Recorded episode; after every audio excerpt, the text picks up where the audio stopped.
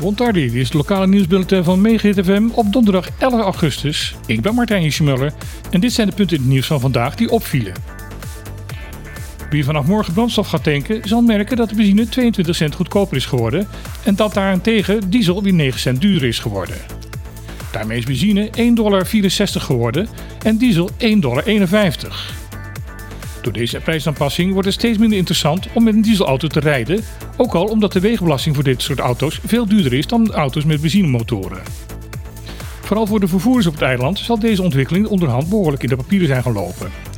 Daarmee krijgt ook de consument hier direct mee te maken, want de gestegen kosten voor het vervoer zullen ongetwijfeld doorberekend worden aan de eindgebruiker.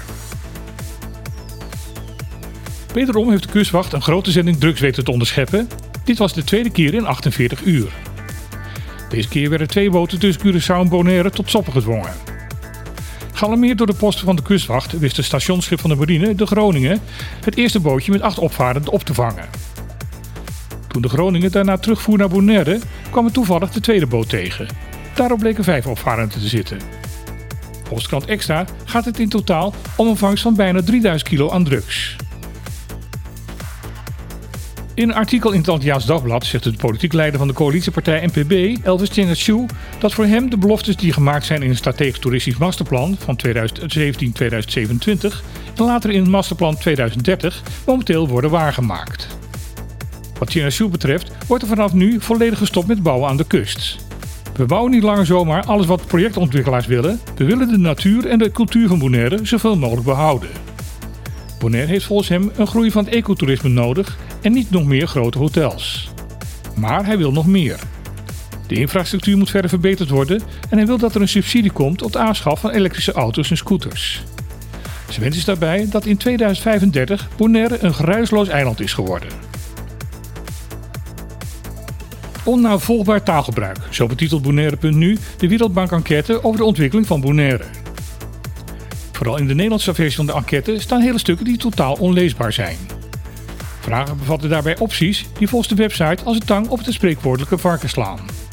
Daarnaast worden de invullers in de war gebracht doordat sommige antwoorden niet aan lijken te sluiten bij de gestelde vragen. Bonaire.nu hoopt dat de kwaliteit van het in de enquête gebruikte Nederlands niet maatgevend zal zijn voor de kwaliteit van de uitslag van het onderzoek. Heeft de gezaghebber nu wel of geen stemplicht? De discussie hierover duurt al maanden en vandaag doet Hildra Westra, directeur van het Nederlands Genootschap van Burgemeesters, ook een duit in het zakje. Aanleiding voor deze discussie is de stemming in het bestuurscollege over de bouwaanvraag van het Sunset Beach Resort.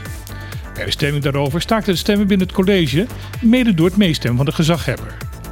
Hiermee ontstond een discussie of de gezaghebber nu wel of geen stemverplichting heeft, die zelfs doordrong tot de Tweede Kamer. De directeur van het Nederlands Genootschap van Burgemeesters is er heel simpel over.